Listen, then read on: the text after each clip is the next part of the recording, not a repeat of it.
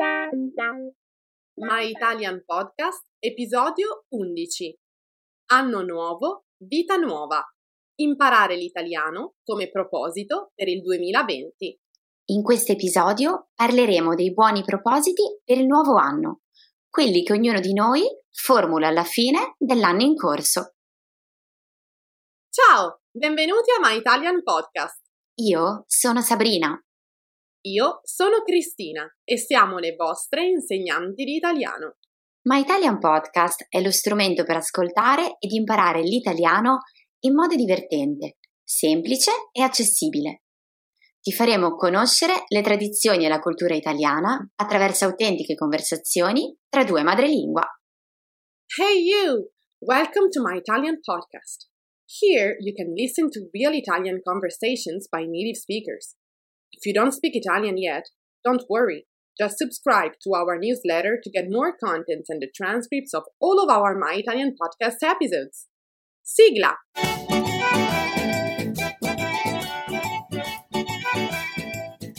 Ciao ragazzi, tutto bene? Ciao a tutti!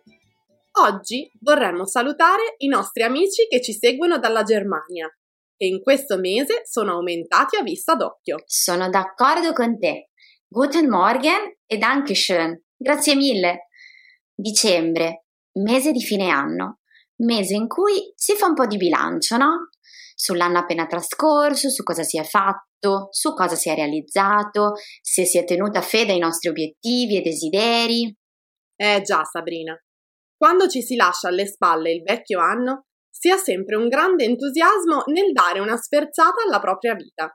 E così dicembre è il periodo in cui ci ripromettiamo che il prossimo anno impareremo una nuova lingua, ci iscriveremo in palestra, perderemo del peso, staremo più attenti all'ambiente, mediteremo, usciremo di più. Insomma, la lista dei progetti e delle buone intenzioni è davvero infinita. La cosiddetta lista dei buoni propositi. Una specie di lista dei desideri per lasciarsi l'anno passato alle spalle e porsi nuovi obiettivi un cambiamento nella vita, un cambiamento professionale o la realizzazione di un progetto. Esatto, Cristina. Ma entriamo nel vivo dell'argomento, ovvero come si fa una lista efficace dei buoni propositi per imparare l'italiano? Quali sono le difficoltà più comuni che gli studenti incontrano? E soprattutto, come si fa a mantenere le nostre promesse? Eh, proprio quest'ultima sembra essere la parte più complicata. Si stima infatti che l'88% dei buoni propositi viene già abbandonato a fine gennaio e solo il 52% di coloro che si sono impegnati nel raggiungimento di questi obiettivi sentono davvero di poterli raggiungere. Spesso succede perché i buoni propositi che formuliamo per l'anno nuovo non sono altro che obiettivi degli anni precedenti. Magari un buon proposito che ci portiamo avanti da tempo, ma che non si è ancora realizzato e che non ha visto tutto il nostro impegno per essere raggiunto. Così ci scoraggiamo e buttiamo tutto all'aria. Però ogni anno ci riproviamo. Io trovo che un modo molto utile di porsi obiettivi per il nuovo anno sia quello di pensare alle sensazioni belle che possono scaturire dal desiderio raggiunto. Possiamo metterci lì con carta e penna e chiarire le sensazioni che vogliamo sentire raggiungendo quell'obiettivo. Che bella idea, Cristina!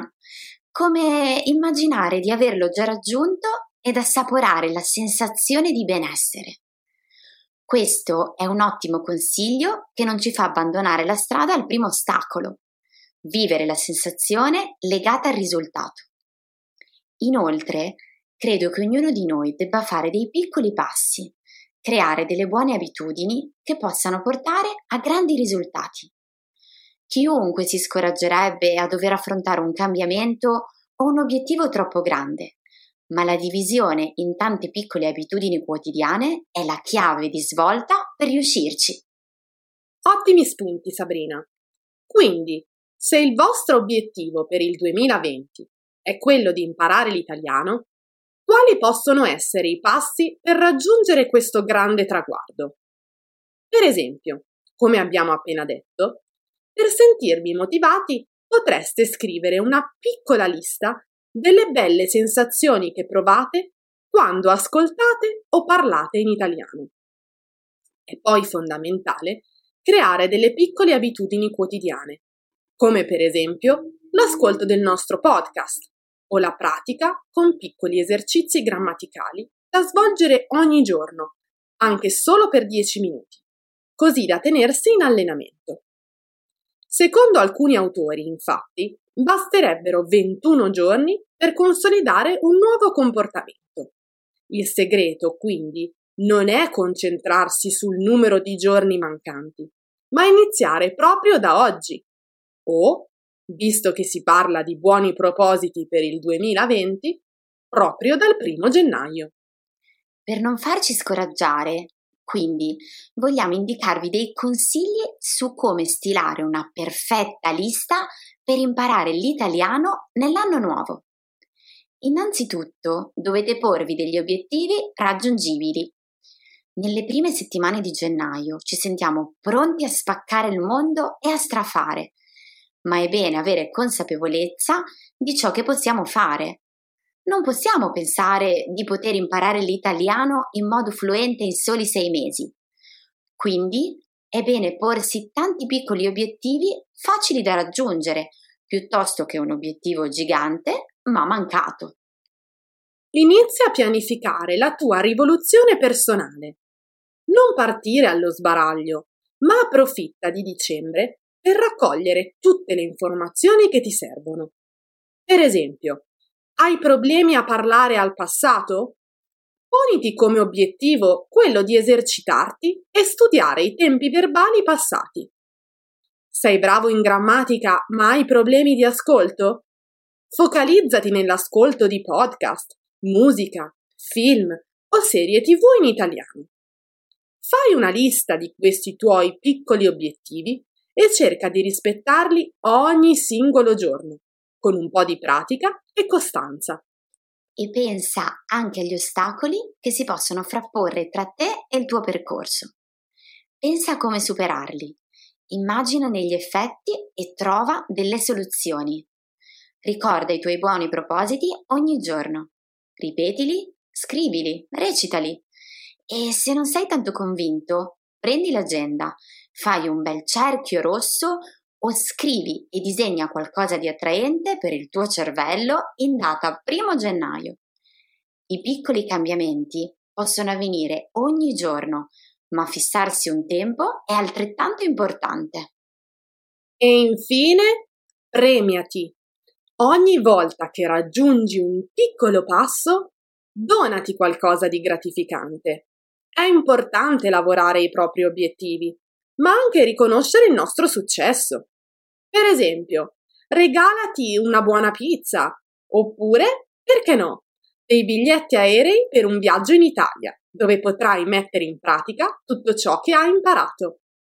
Ora che abbiamo un'idea di come scrivere questa lista, vediamo anche quali sono i buoni propositi più comuni tra gli italiani. Beh, come tutti gli anni, i buoni propositi più gettonati sono quelli che riguardano il proprio benessere, la forma fisica, l'alimentazione. Principalmente ci si vuole rendere più cura di se stessi, si vuole fare più esercizio fisico, si vuole migliorare la propria alimentazione. E poi ci sono i buoni propositi legati alla salute, quindi smettere di fumare, dormire di più, diminuire il consumo di alcolici, diminuire anche l'uso dei social media e di internet, uscire di più con gli amici, risparmiare e migliorare la propria situazione lavorativa. Questi sono i buoni propositi generali, quelli che si sentono più spesso formulare tra le persone. E poi ognuno ha i propri obiettivi personali. Imparare l'italiano, iscriversi ad un corso, realizzare un progetto, cambiare qualcosa di particolare, fare di più di quella cosa o meno di quell'altra e così via. E a proposito di nuovi obiettivi, vogliamo ricordare a tutti cosa diceva il filosofo francese Voltaire. Il meglio è nemico del bene, ovvero è molto facile rimanere bloccati cercando di elaborare il piano perfetto per cambiare, ma è molto meglio cominciare, anche se non perfettamente, e poi correggere il tiro strada facendo. Sono d'accordissimo, Sabrina. Anche per noi è tempo di buoni propositi. Io ne ho già alcuni in mente, ma sono proprio curiosa di sapere quelli dei nostri ascoltatori. Allora vi chiediamo quali sono i vostri buoni propositi per il 2020. Fatecelo sapere sotto il post dedicato all'episodio nella nostra pagina Facebook o Instagram. Ciao ragazzi, a presto! Ciao a tutti! Se vuoi saperne di più su come imparare l'italiano con i podcast, scarica gratis i nostri book. E se vuoi ricevere contenuti esclusivi per esercitarti con l'italiano, iscriviti alla nostra newsletter e diventa nostro follower su Patreon.